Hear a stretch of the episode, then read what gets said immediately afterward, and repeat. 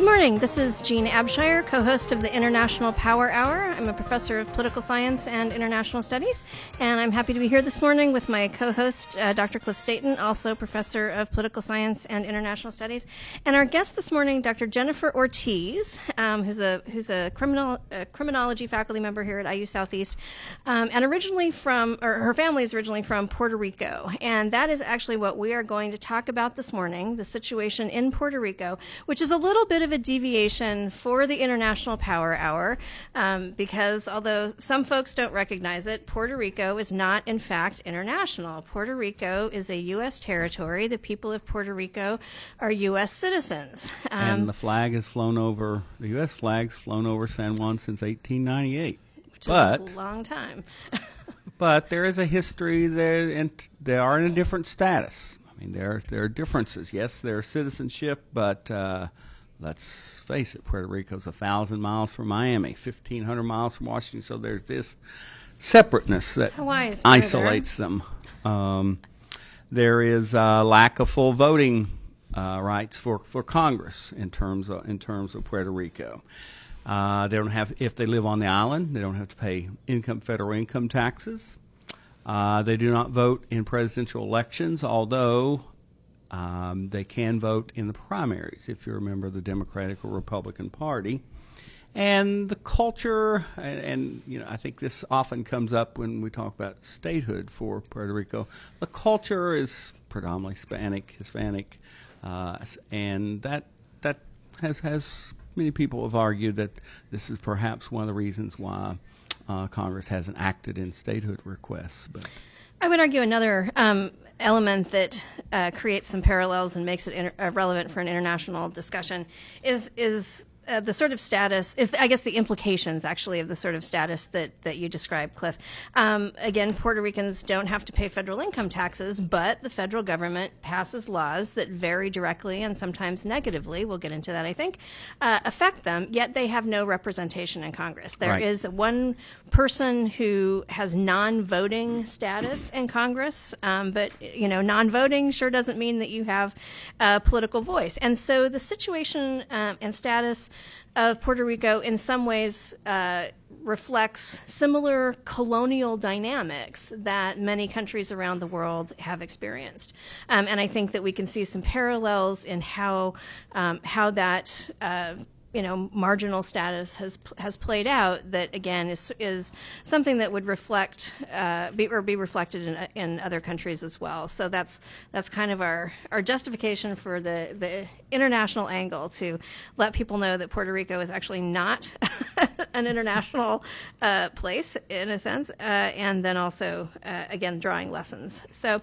Um, Jen, would you like to talk about, you know, what your connection is to Puerto Rico? Sure, absolutely. So, um, my maternal, uh, well, or my paternal grandparents, my father's parents, uh, emigrated here in um, in the 1950s. Uh, my uh, my mother was born in Puerto Rico. Uh, my father was born uh, in the Bronx in New York City. Uh, my mother came here when she was very young in the 1960s. Uh, that's when the rest of her family emigrated here. Um, I still have family on the island, so my grandfather lives in uh, Naguabo, which is a town on the eastern uh, shore of Puerto Rico. Uh, my mother in law lived in a town in the middle of Puerto Rico uh, up until uh, just before the hurricane. Um, and then I have plenty of other, uh, you know, cousins, aunts, uncles, and things like that uh, on the island. So we're very much still connected to the island. If anybody hears a fourth voice, our producer today, Jose Aponte, has just waved at me and said, I was born in Puerto Rico. So who knows? He may go rogue and join us. He's saying no. so, Jen, just a question. You grew up in the Bronx, correct? I grew up in uh, East New York, Brooklyn. Okay, Brooklyn, all right. Um, so, how did, in your household, was the Puerto Rican culture identity kept alive, or how, how does that? Absolutely. Uh, so, even though my father was born in the Bronx, he was the Puerto Rican. Uh, he was the alpha male Puerto Rican. Uh, he would wake us up on Sundays and, and force us to learn how to dance salsa. Uh, he for you know we always ate the food. Uh, we knew all the music, um, and my father wasn't happy with you knowing only the current music. Uh, you had to know everyone who pretty much ever made a song on the island. Um, he would test us on things. So I had to learn what every symbol on the seal of Puerto Rico represented, from the lamb to every individual uh, smaller icon, uh, what the stripes on the flag mean. I had to learn both the independence flag and the current flag. Uh, so I, I don't think I could have been raised much more Puerto Rican, even if I had been raised on the island. Did this conflict with uh, perhaps what you were learning in uh, grade school? And, uh, Absolutely, especially when it came to what is the status of Puerto Rico or what is Puerto Rico. Um, so yeah, it definitely conflicted um, from what you're taught in school and what you learn at home. Did that present a problem for you when you went home and told Dad this is what they're teaching us? My dad was always very adamant about us speaking our piece in school and correcting the uh, misunderstandings. Uh, so much so that my little sister got in trouble in junior high school. We had a parent teacher conference because she tried to tell her sixth grade teacher uh, about the true state of Puerto Rico uh, and Cuba uh, at the time. Um, so, yeah, it definitely caused issues, but we were always told to be very vocal and to educate other people.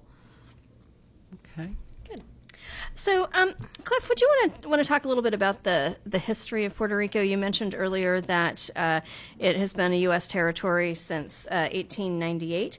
Would you want to talk a little bit about how that came to be? Sure, sure. I can. I'll, I'll be brief, Brief. though. Um, obviously, the first European to touch touch the ground there was Columbus in uh, in uh, 14 late 1493. He ran into the indigenous peoples there, the Taino Indians, uh, who within 100 years were wiped out basically due to disease and working to death and so on and so forth. And then for the next 400 years, they were under Spanish colonial rule. Just a quick correction. It's Taino. Taino. Muchas gracias. De nada. Uh, yes, Taino. Uh, so, but they were basically wiped out due to diseases, as much as the indigenous peoples were throughout. throughout It's actually interesting uh, that you say that because a study just revealed uh, that the genes of the Tainos do still exist on the island of Puerto Rico. The study came out last week, um, which I'm sure made a lot of Puerto Ricans pretty happy. Sure. I went to a cultural center when I was there too that was devoted to the legacy of the Tainos. So there's there's definitely consciousness. And so, after 400 years of Spanish colonial rule, um, uh, Cuba decided to uh, uh, become independent, and they fought their War of Independence. And then uh, the U.S. battleship Maine is blown up. Um, we don't know the real story. The best evidence is basically it was it was an accident, but nonetheless, the, the Spaniards got the blame and we intervened under the guise of yellow journalism and expansionism. And we intervened, and the war promptly became the Spanish American War as opposed to the Cuban War of Independence. And of course, all the many of the Cubans, uh, Jose Marti and others, warned that this this is exactly what's going to happen. The U.S. will intervene and take over. Ultimately, the war was short lived. Um, and after the war, the Treaty of Paris, the United States gains Philippines, Guam, Puerto Rico, and they they're given certain status in terms of the relationship with, with the United States. So that's kind of a, a brief brief overview there. So, um, uh, but since that time, of course, in 1950, um, the uh, uh, Puerto Ricans were granted um, at least uh, legally control over all internal matters on the island, and the U.S. would assume um, uh, foreign policy matters, and also um, uh, in terms of dealing with trade issues and so on. So that that kind of gets us where we are today. It, it's I think Puerto Ricans t- prefer to use the term their Commonwealth of the United States. Do you hear that, Jim? Yeah. Uh, and as, as we said earlier, it puts them in this, I, I would argue, an ambiguous position. Yes, they're U.S. citizens, but uh, they don't have the rights of all citizens, uh, of, of all American citizens, and puts them in this, this uh, land of, of, of what are Puerto, Puerto Ricans. And if you even look at the politics on the island today, the three major parties reflect basically the, the, the status of the island. There's one party that is pro-independence. There's a party that would por- supports the status quo, and there's a party that, that is currently in power today that is supportive of the move towards statehood. So, in essence, the future of the island kind of represents the, the political political party system. Uh, Puerto Rico, uh, or Puerto Ricans have been citizens of the U.S. Um, by act of Congress since 1917. So uh, this is a this is a well-established uh, thing, not not some you know accidental thing. This is Congress actually acted to um, establish that status. Um, Congress has has a pretty mixed record though in terms of its impacts on Puerto Rico. Um, That's probably the understatement of the year. I'm good at that occasionally. um, so, I, I mean, do you, is that something you want to talk about, Jen? About some of the various acts of Congress that have not necessarily been. I have some stuff I could say. I'm Well, sure Cliff has stuff he um, could say, but you, if you've got stuff, go right ahead. No, I think it's important just to mention that uh, a lot of the issues that uh, Puerto Rico is currently facing are created by the U.S. colonial power, right? By the sense of uh, we are essentially a colony, uh, in which we're in, as Cliff said, in this kind of like ambiguous state. Uh, we are born citizens, um, but not necessarily with all the full rights of citizenship. But if we leave Puerto Rico and move to the mainland, Yes. we have all the full rights of citizenship, right? It's only by virtue of living on the island that you're denied um, certain rights.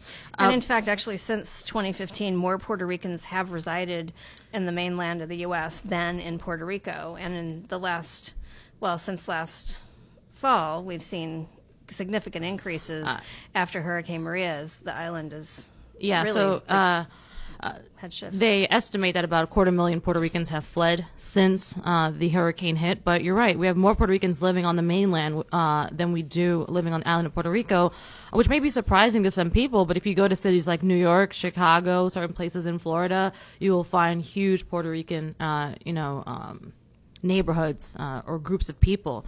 Uh, I think it's important to mention um, the Foraker Act of 1900, uh, which allowed Puerto Rico to establish a civil government, including a governor. However, we, we the people of Puerto Rico, uh, were not allowed to select or elect uh, that governor. The governor was appointed uh, by the U.S. Congress uh, until 1948. That was the first time that we're allowed to elect uh, our own governor. So while they technically tell us we have the right to make internal choices, when you appoint the person who gets to finalize those choices, do the people of Puerto Rico really ever get a chance uh, to make their own um, choices? And the U.S. government to this day, um, you know, plays a role informally or formally uh, in deciding who gets to be governor. Uh, who do they support on the island? Who do they put their efforts uh, behind, including you know uh, lobbyists and uh, that protect you know corporate interests um, on the island. I think it's important to mention that in addition to um, getting citizenship in 1917 under what is now known as the Jones Act, we were also denied the right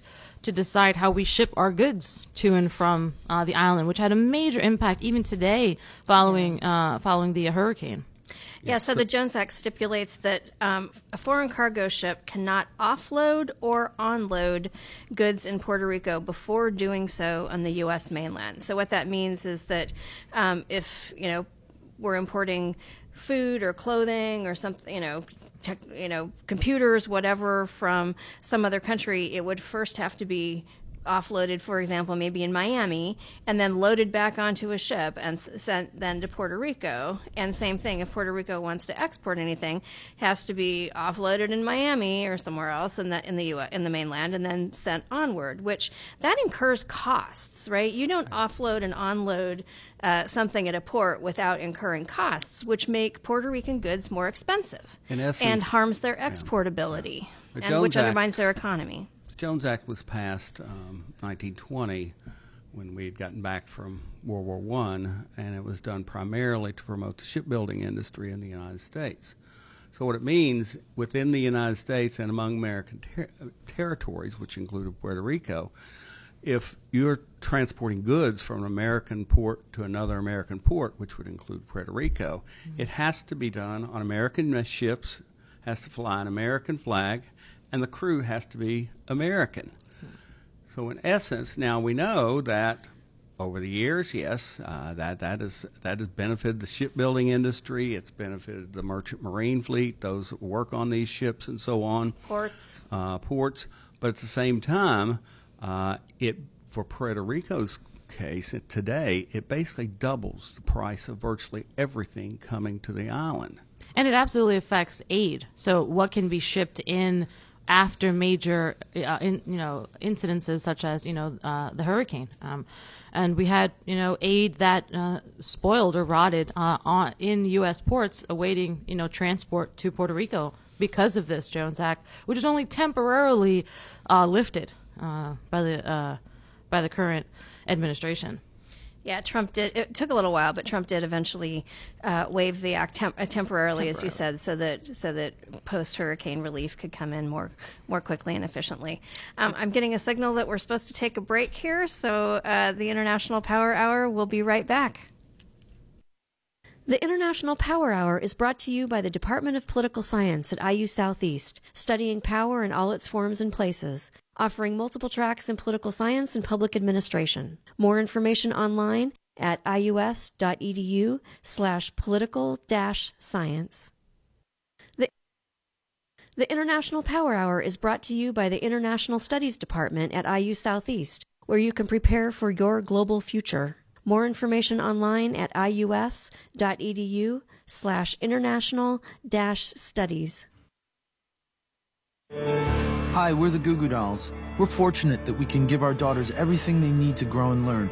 But not every child can focus on classes and play dates. Nearly 13 million kids in the U.S. face hunger. That's one in six. School lunch might be their only meal each day, and it's heartbreaking to imagine any child going to bed hungry. We're dreaming of a perfect day when kids can smile, play, and just be kids without worrying about where their next meal will come from. Feeding America is working to make that perfect day a reality. Each year, the Feeding America network of food banks rescues billions of pounds of good food that would have gone to waste. That food is given to families and children in need. Being a kid should be about doing things that make an ordinary day extraordinary. Learning to play an instrument, building a sandcastle, hosting tea parties. Hunger should never be an obstacle to growing up. You can help end childhood hunger in your community by visiting feedingamerica.org. Brought to you by Feeding America and the Ad Council. Hi, I'm Danica Patrick. Watching my nieces grow, play, and learn is amazing, but not every child gets to be carefree. One in six kids in the U.S. are hungry. This breaks my heart, and it's something that Feeding America is working to change. Each year, the Feeding America network of food banks rescues billions of pounds of good food that would have gone to waste and gives it to families in need. To help, visit feedingamerica.org. Brought to you by Feeding America and the Ad Council. Uh, welcome back to the International Power Hour. This is Jean Abshire. I'm here with my co-host Cliff Staten and our guest Dr. Jennifer Ortiz. We are talking about Puerto Rico this morning.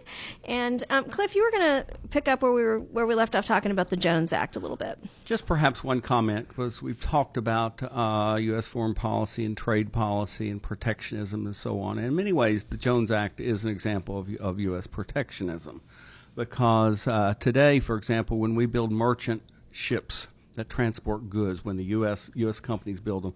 We build on average five ships per year that are greater than 400 feet long. Okay, in the 1950s we were building 45 per year, but the number of laborers that build ships have not changed at all in the in those years, which means the, our ships are much much more expensive today.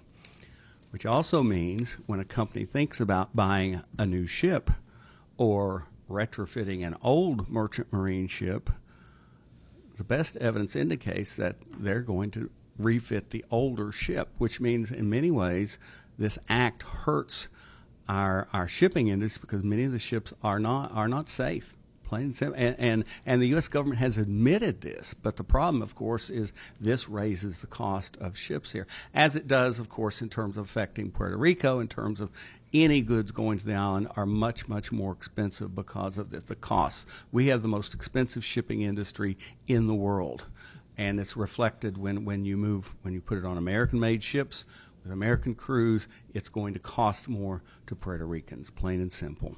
Absolutely. So uh, we've heard a lot in the last uh, months about Puerto Rico. Well, I mean, even years, uh, years actually, uh, about this the, the, financial situation in Puerto Rico. We've heard about um, seventy billion dollars in debt, and that doesn't count a little over forty-two billion do- additional forty-two billion dollars in pension obligations. Um, that's a that's a lot of money, and having that sort of a financial burden is obviously going to impact um, you know what the government can do in terms of investing in the future of the island. So, um, Jen, would you want to talk about uh, the financial situation and sure because I, I think one of the biggest misconceptions is that puerto ricans have just kind of started or have just historically spent a lot of money that they didn't have um, but the reality is that our financial situation was caused uh, so the us gave uh, really strong uh, federal corporate benefits. So corporations who uh, established uh, factories or warehouses in Puerto Rico uh, received really, uh, really large uh, federal tax benefits for doing so. This began um, in 1976. Yes, and the idea was that we could strengthen the Puerto Rican economy, we can create jobs there. However, in the 1990s, under President, well, so let me just it, the, these federal tax benefits were to the point where the the companies who you know, set up operations in Puerto Rico actually paid almost no income tax. It, I mean, this was a tremendous tax break. Yes. And and it's not unheard of, right? Because uh, New York State did has the exact same program run, running right now. Kentucky has a very similar program running right now uh, to try to you know draw in corporations. So the idea was to strengthen the Puerto Rican economy. Uh, however, in 1990s, uh, under President Clinton, when they were looking for ways to slash money or to or to raise revenue, rather, one of the things that they did was they decided to phase out these corporate benefits in Puerto Rico, and they did so over a 10-year period, beginning in 1996 when President Clinton uh, signs this uh, this new uh, tax bill um, into law. And what people don't realize is that corporations realizing that they were going to have to start paying their fair share of federal you know, taxes started to close factories and warehouses in Puerto Rico. And um, so they start in 1996, uh, and we see the unemployment rate in Puerto Rico dramatically increase in that 10 year period. And by 2006, the corporations were all gone which was the last year that they would have received uh, any type of uh, federal benefits. And this clearly results in um, the problem with, with budget deficits. Absolutely, because something else that we don't realize is that uh, any products that were made in Puerto Rico from 1976 to 1996, the Puerto Rican government charged a 10% tax to export those out of the island of Puerto Rico. So even though they were getting federal corporate benefits, they were paying taxes to Puerto Rico uh, at uh, 10% uh, for those products, while Puerto Rico could no longer get that 10%. Uh, so, in addition to losing jobs, we lost a revenue stream uh, into the island uh, well, as far as taxes. I think it, there were two revenue streams lost because Puerto Ricans who lost their jobs were no longer paying income tax absolutely. to Puerto Rico. So that is that is absolutely devastating. And and more broadly, uh, it was truly devastating to the economy. 2005 was actually the last year that Puerto Rico saw economic growth. Yes. That's a long time ago. And, and, and, before the Great Recession, which also hit it hard. I also think it's important that although we don't pay federal income taxes, we do pay payroll taxes, we pay Social Security taxes, we pay Medicare taxes, and those should be for services. And local income taxes. Yeah, and yeah. local income taxes, which are astronomically high in comparison to what uh, sales tax or income tax is uh, on the. Uh, mainland. And then at the individual level, although they're paying Medicare and they're paying Social Security, they're not always guaranteed to get those things. So my mother-in-law, for example, lost her health care coverage for, for living on the island for too long. So she moved back to the States for a year in order to reinstate uh, Medicare for her uh, before she would be able to move back uh, to the uh, to the island. And so what happens with these is that in addition to losing all this tax revenue, we allowed individuals to purchase bonds, to purchase our debt essentially. Um, and these individuals could purchase uh, these bonds regardless of where they lived and pay no federal income taxes on them. So if, even if I lived in the state of Indiana, I could purchase Puerto Rican debt and not pay in, and not pay taxes on the profit I make off of those bonds, uh, which becomes a major problem because in any other jurisdiction. So, for example, if I wanted to buy bonds from the, in, from the from the Indiana government, I'd have to live in Indiana in order to not pay federal taxes on them. I couldn't live across the river and do that. But with Puerto Rico, anyone could buy the bonds regardless of where they lived uh, in the states.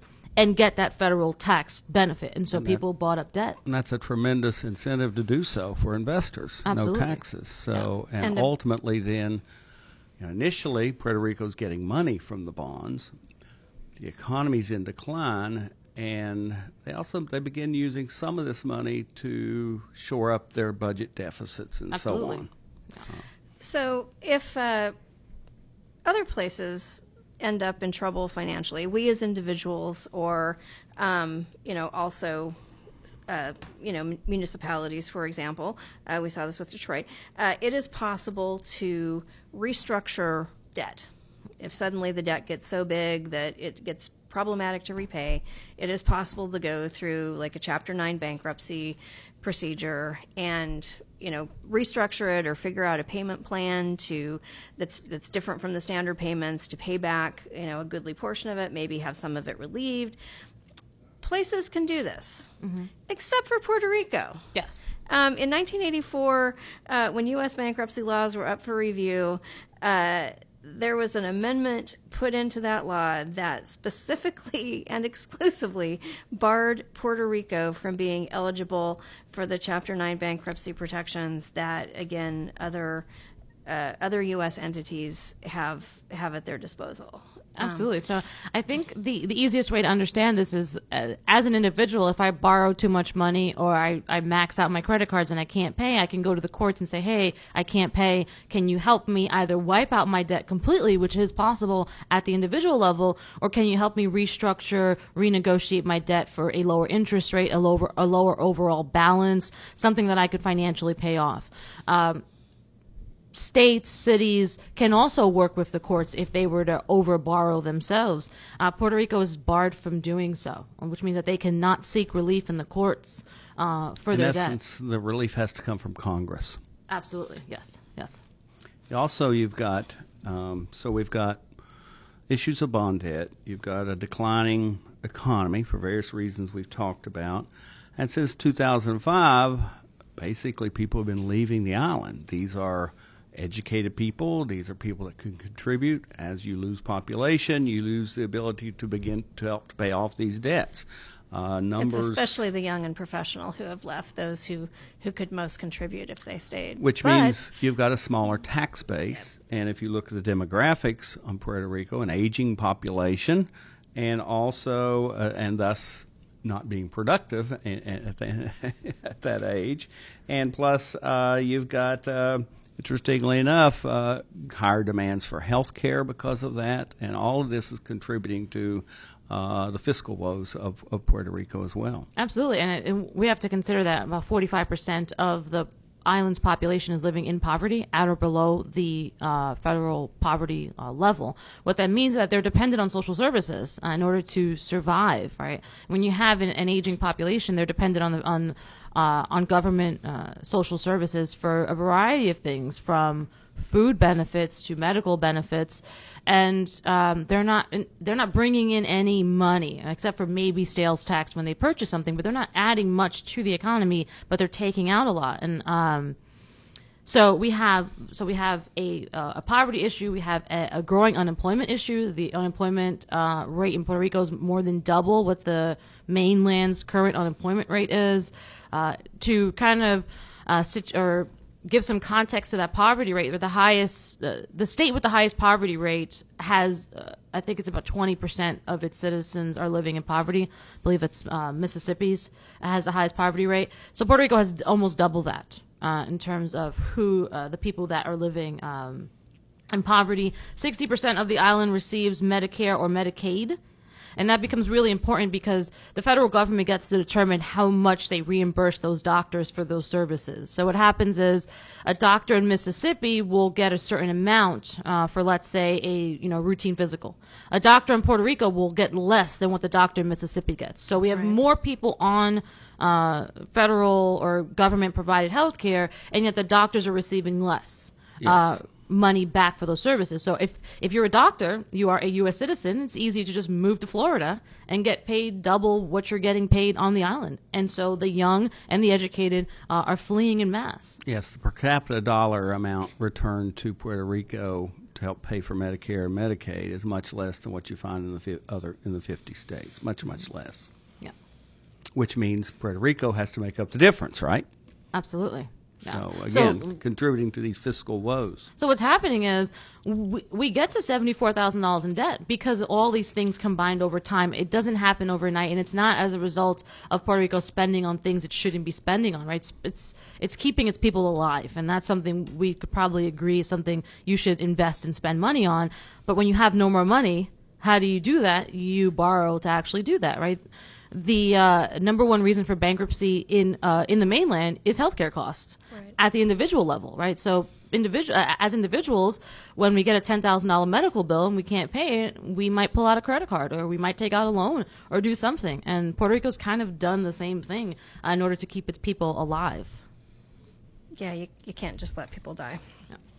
Um, so the situation was bad. There were uh, the poverty issues, the debt, um, and the implications of that. Uh, I mean, Puerto Rico declared bankruptcy or like defaulted essentially on its on its debt On its bonds. on its bonds. Yeah, it didn't declare bankruptcy because it can't, um, but did default. Um, and then we have Hurricane Maria Yes. last August. September. Oh, September, September twentieth. Oh, that late. It hit landfall. Irma Okay, and sorry. And Irma Yeah, came first, Yes. and then two of them. Yes. Should have double checked my dates.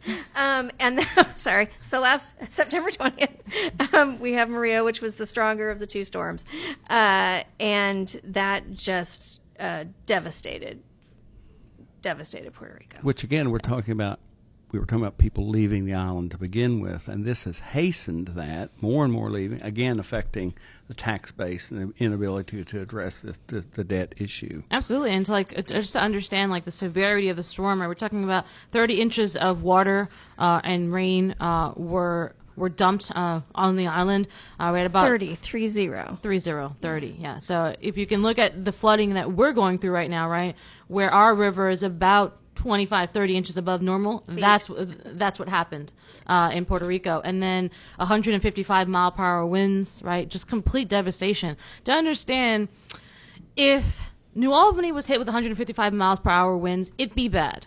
But not as bad as Puerto Rico, where a lot of the homes were built before we had building regulations, before we had laws about what materials you could use. So we had people living in homes made out of wood, uh, made out of really cheap uh, material, um, not on strong uh, foundations. So 155 mile an hour winds when your homes are made of really cheap, um, you know, products uh, is complete devastation.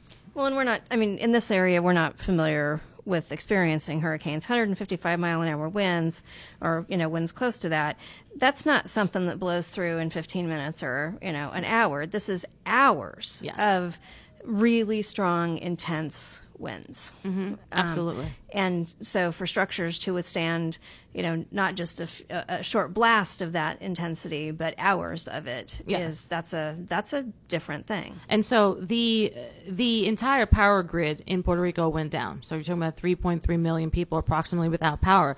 The problem becomes that without power, you don't have running water. So it's not just we can turn on candles and and we'll be okay. We don't have water either. Uh, the human body can only survive 72 hours without water. So the pumping stations require electricity because if I mean if I lose my power at my house, I turn on the sta- the taps, the water still runs, right? Yes. But that's not the case everywhere. It's not the case everywhere. Absolutely. So no water. Also, of course, no refrigeration. Yes. And Puerto Rico is warm.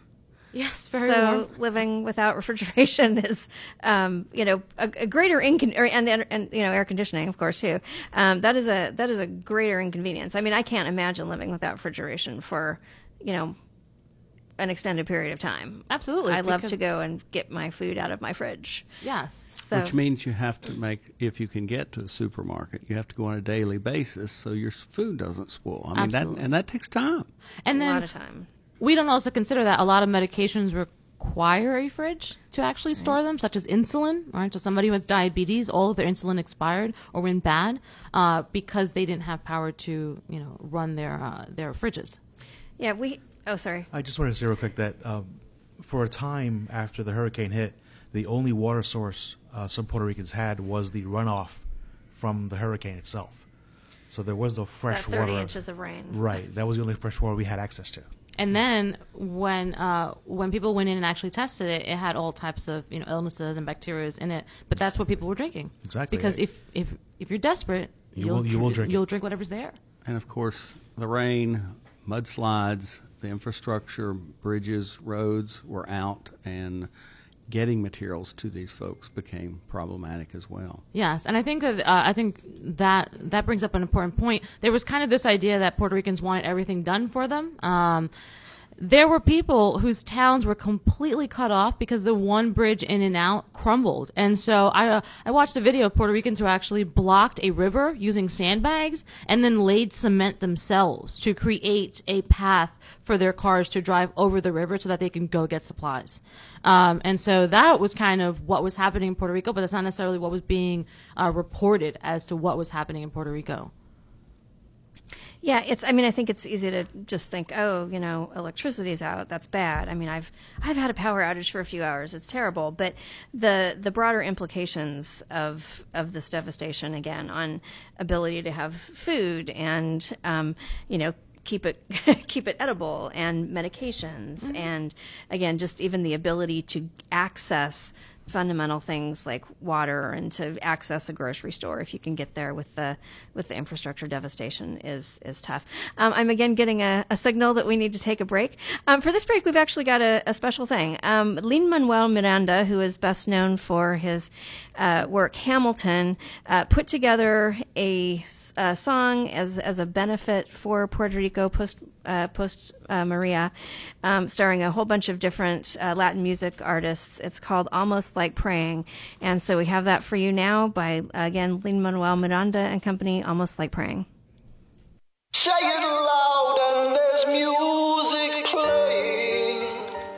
Say it soft and it's almost like praying. Almost like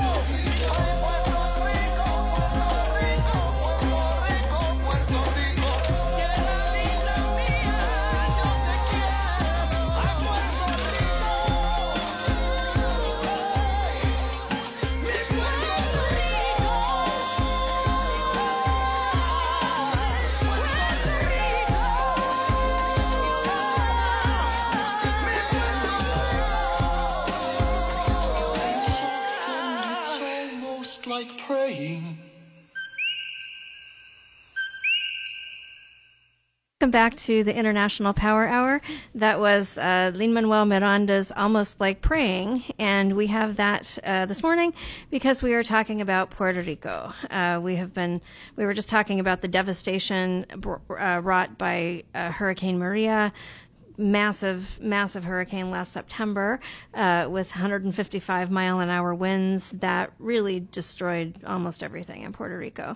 Um, and we have with us this morning uh, Dr. Jennifer Ortiz, who has family in Puerto Rico, um, as well as our, producer Jose Aponte, who is going to chime in here in a bit too, um, and talk about their experiences in w- with their family there and um, not being able to actually find out if their family was well or not after the after the hurricane. Jen, do you want to start? Uh, so I think the hardest part was immediately after the hurricane when all the when all the electricity went. Uh, that also mean that cell towers went down, uh, and so we had no uh, communication in or out of the island for a long time. It took us uh, just over 60 days to hear from my 84 year old grandfather, who is uh, who is disabled uh, and, and and cannot walk on his own. And so we had no way of getting to him. We couldn't get a flight into the island. We couldn't. Uh, literally every volunteer I could find that was flying into the island, including the amazing FDNY uh, out of New York, uh, I would give everybody his address and say, please, can you just go check on him? And it took us over two months, and it took a very distant family member going to his house to visit him for us to have any word uh, from him. He is still without power today. Right, we're what, 150 some odd days uh, post hurricane. He's without power. Um, And and for him, that does again mean with no water, no refrigeration. And because he is unable to walk, it means that we're dependent on the kindness of people in his town to physically bring him food every single day, food and water.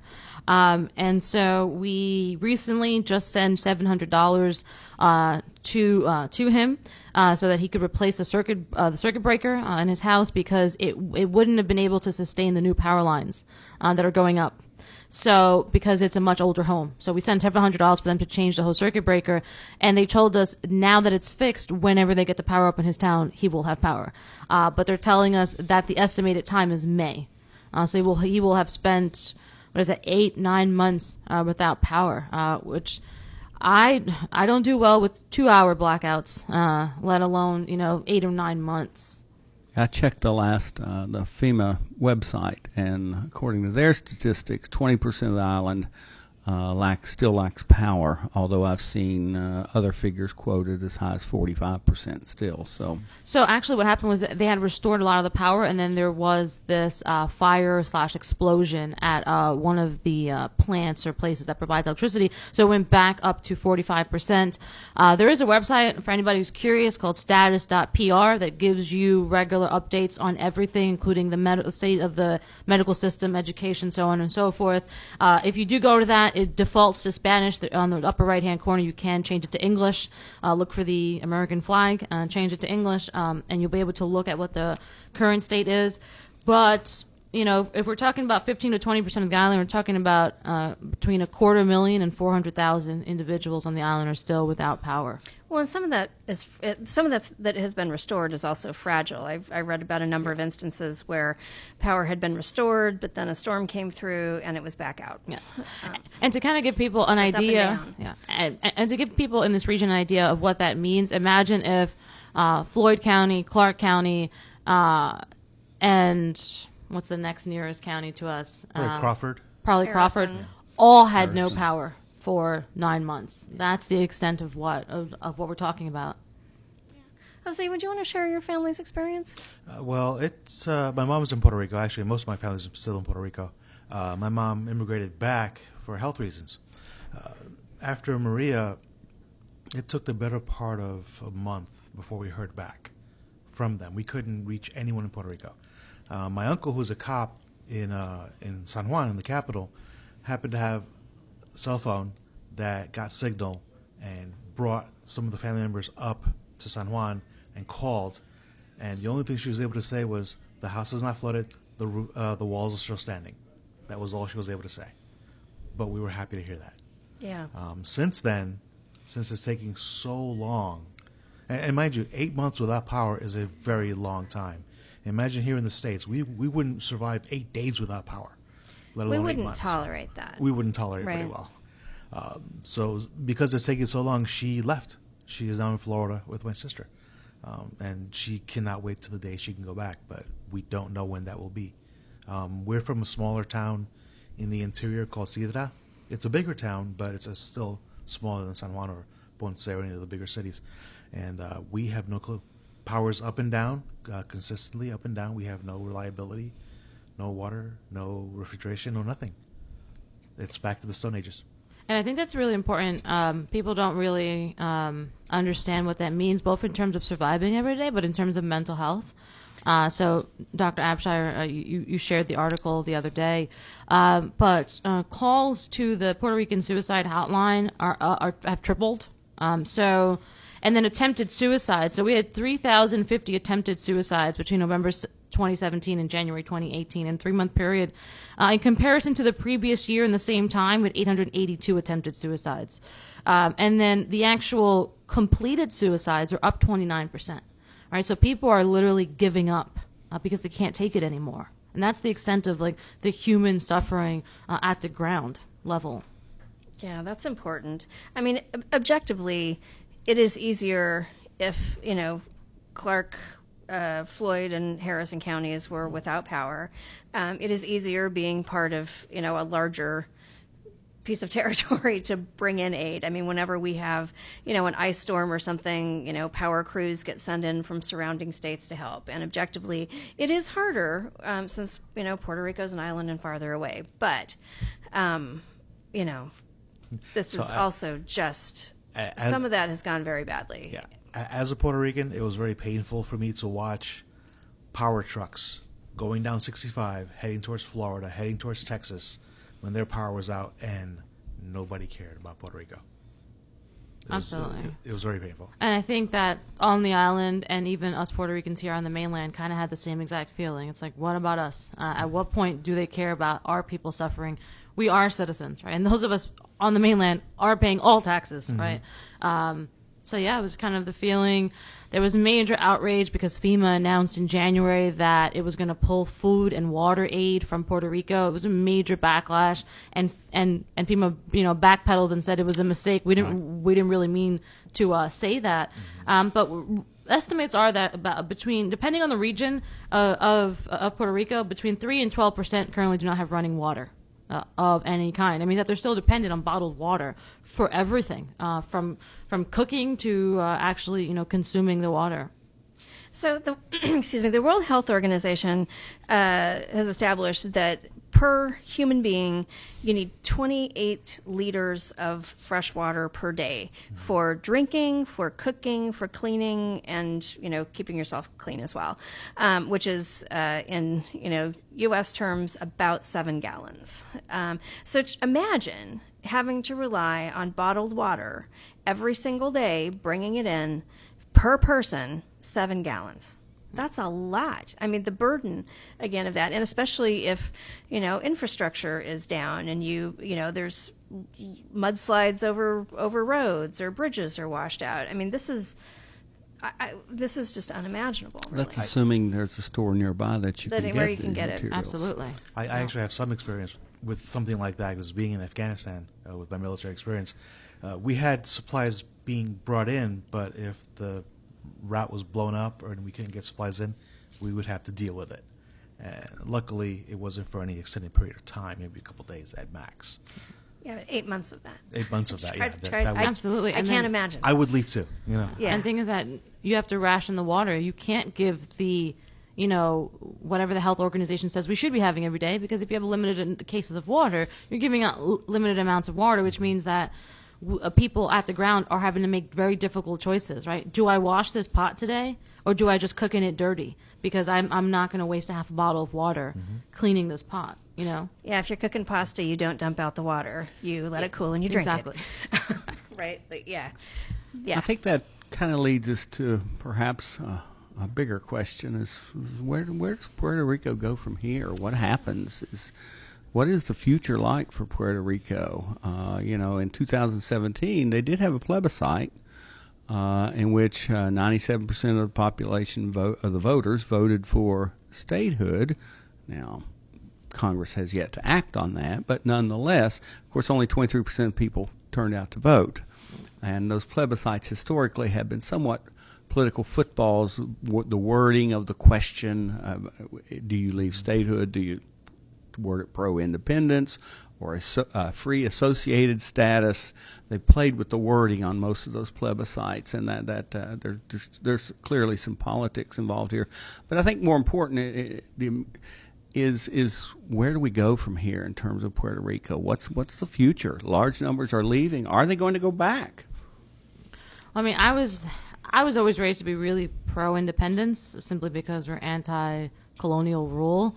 Um, but you know, knowing so much about the economy of Puerto Rico and knowing so much about the current state, I think if you make us independent, we will fall into you know extreme extreme poverty, um, and so at this point, I feel like we've been pushed into a into a position where it's either statehood or complete failure, and I don't like that position. Um, but in terms of our future, I feel like that's where we would have to head to be okay in order to reestablish things like these corporate benefits and to you know re-energize our um, our uh, economy. But I know that on the island, a lot of people really don't want statehood because they're afraid uh, that what's happened, that what has happened in other places or what did happen in other places uh, will happen to us. That we will lose our culture, we will lose everything. If you look at Hawaii, their culture has been changed so dramatically by the American influence uh, from what their indigenous people um, had before, and there, there's extreme fear that that's exactly what's going to happen to us. That's interesting. Uh, the um, resident commissioner for Puerto Rico who testified before Congress arguing in favor of statehood, uh, Jennifer Gonzalez Colon, made the following statement. She said, Without the equal rights and responsibilities that are only available through statehood, Puerto Rico will never truly recover and prosper from the hurricane, uh, from the effects of the hurricane. So, this is a difficult question uh, in terms of uh, looking, peering into the future. You know, if people don't go back to the island, that's human capital. That's the future of the island. I'm also afraid that what's going to happen is that if, if our people don't go back, uh, wealthy corporations will just start buying up the island, right, and turn it into whatever they want. Which I went to Puerto Rico for the first time in the early uh, 1990s, and I've been back multiple times since. And from from 1990s till now, you've seen the dramatic change in our island in terms of corporations buying things, wealthy people buying land and building mansions, and kind of changing uh, the culture altogether. So I'm afraid that our culture will die uh, slowly if we become a state. But I'm afraid that if we don't become a state, we're really left with no option to actually, you know, recover. And those that can't relocate, that can't go to one of the states, they're stuck there. They're they're the ones going to have to bear the brunt of this trend of this period. And it's great uh, that you say that because my 84 year old grandfather cannot sustain a three and a half hour flight here. And so it's a big part of the reason why we haven't tried to force him.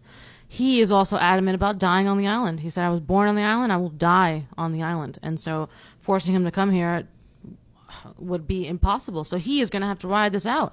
And he's 84. If he lives to be 120, he'll he'll, he'll be on the island for the next 26 years or 36 years or, or what have you. So actually, um, I have been told that we can keep going. so um, I guess we're going to have an extra long power hour today, uh, but we are going to take a break. So we'll be back in just a bit. You're not wired to have a response to this sound. You're neutral to it, and you can hear it repeatedly without feeling anything. But when we introduce a new stimulus, save the food, we've achieved pulling a natural or inborn response from you. Save the food, because 40% of all food in the US never gets eaten. Save the food. Cook it, store it, share it. Just don't waste it. For tips and recipes, visit savethefood.com. Brought to you by NRDC and the Ad Council. When I grow up, I want to be a new pair of blue jeans. When I grow up, I want to be a kid's first computer. I wanna be a warm fleece on a I cold wanna be day. a football I want to be a bike that races around the country. I want to be a bench on a forest trail. When I grow up, I don't want to be a piece of garbage. And if you recycle me, I won't be. Give your garbage another life. Recycle. Learn how at iwanttoberecycled.org. Brought to you by Keep America Beautiful and the Ad Council. There are many sounds in your day to day life. There are sounds that wake you up, sounds that make you smile, sounds that energize you.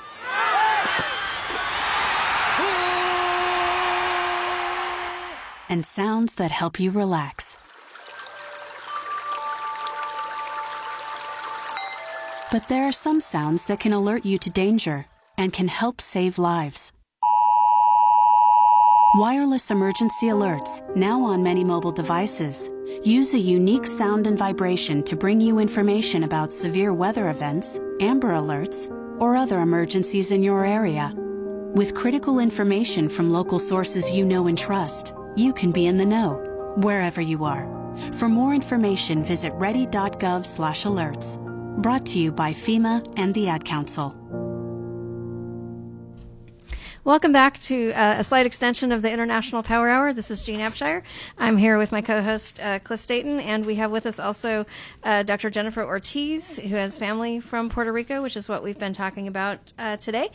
Um, Jen, so we've talked about uh, you know the the hurricane, what a disaster it was.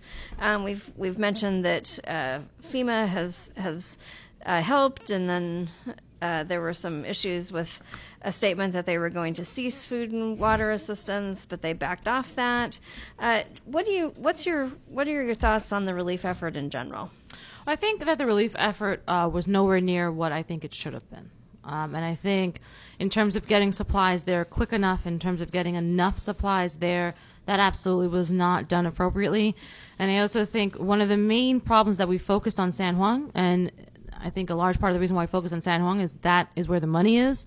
That That's is I mean, it's the, wealthy. that's the capital, Yes. and that's also the largest city. and So- it is also where where the wealthy people live, where the business owners live, where the politicians live. And the first place that got power and everything else restored. Yes. So when people went down to Puerto Rico to assess the situation, they would go to San Juan and go, "Oh, everything's good. Bye."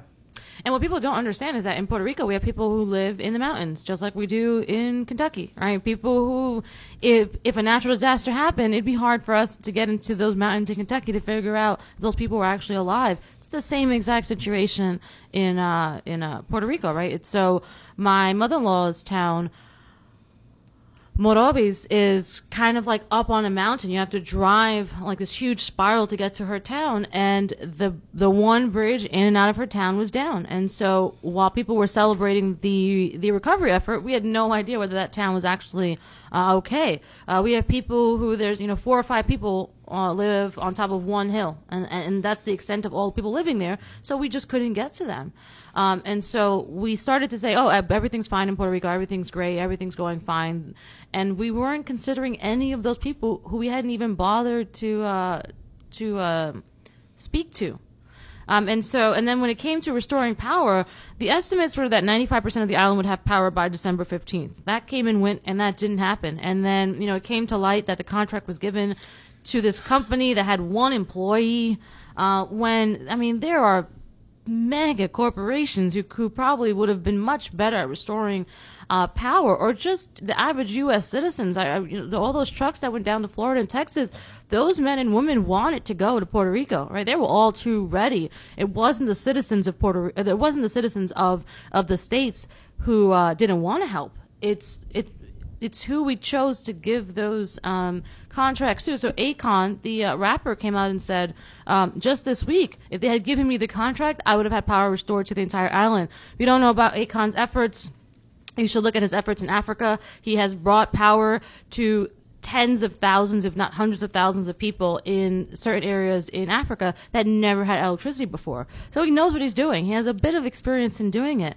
Um, and so We also have people like Elon Musk who set up um, solar panel. Fa- uh, He's the guy who owns fa- Tesla, right? Yeah, Yeah. He set up like solar power uh, farms and, and to help with the power grid. Yeah. And something we also don't consider is that while our power grids here have evolved over time to use this new, you know, new forms of energy, solar energy, wind energy, that never happened in Puerto Rico. So you're talking about destroying really, really old power structures, um, and then not re- and then not rebuilding them in a way that would make them sustainable uh, long term. Columbia University issued a. They have a Center for Disaster Preparedness, and they in, issued a report, kind of assessing what went wrong, the problems with with with the uh, uh, with the relief effort in um, in Puerto Rico, and they cited many of the things you cite, but they really focused on. They said the first ten days, it was the Department of Defense that dropped the ball, plain and simple. Uh, as as uh, the author pointed out, he said ten days and no functioning airport. On the tenth day, planes are landing by visuals without electronics. He said there's you can do that in one day, and, and they should have had people on the ground the very first day. In fact, they even mentioned those plans are already in existence to, to do just that. Apparently, President Trump was not even advised of the situation for three days. That's just unacceptable, plain and simple. So they really hammered the Department of Defense in the first ten days, the lack of boots on the ground to to to, to begin to begin the the, the uh, uh, effort to uh, uh work with with with the disaster problem. And it's great. It's great that you mentioned that because it's not the first hurricane to ever hit Puerto Rico. This is not the first time we've had you know sustained winds or damage, right? we should know how to deal with this uh, at this point. And because we're at the mercy of the U.S. federal government, it's not like we can turn around and say, we'll do everything for ourselves, right? We can't tell other countries like, you know, Venezuela or what have you, yeah, sure, send us stuff. No problem. Please, because we have to approve everything through the federal government, especially when it comes to shipping. Uh, so we're right back to that to that Jones Act idea, right? We can't help ourselves if our hands are kind of tied.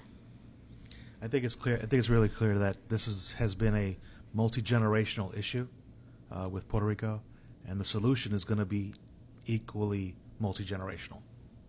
And I do want to thank the U.S. Army Corps of Engineers, who just a couple days ago expressed how dissatisfied they were with the progress in Puerto Rico. And they currently have 262 people on the ground trying to make things better. And they were not happy. They said they were adamantly not happy, and that we should have had 95% of power restored in December, uh, and and we couldn't.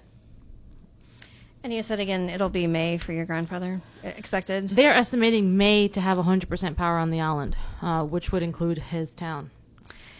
And I'd remind everybody that in June, hurricane season begins. And um, I do want to thank you both, uh, Dr. Abshire and Dr. Staten, for even you know having this um, today. I will be visiting the island in April, and I would love to come back and hopefully have some good news to give to everyone. We will bring you back for an update. You Absolutely. bet. Okay, I think we will uh, wrap up now. Thank you for listening to the International Power Hour. We do appreciate it. Um, next week, we're, we are going to have um, an international news forum where we talk about some of the, the big headlines uh, going on. And uh, there's there's been a lot of a lot of things bubbling, uh, so we'll have some interesting stuff to say. Um, we'd also like to encourage you to go to the International Power Hour page or Facebook page. Sorry, um, we have a we have a thing there where you can tell us uh, what sort of topic topics you might be interested in.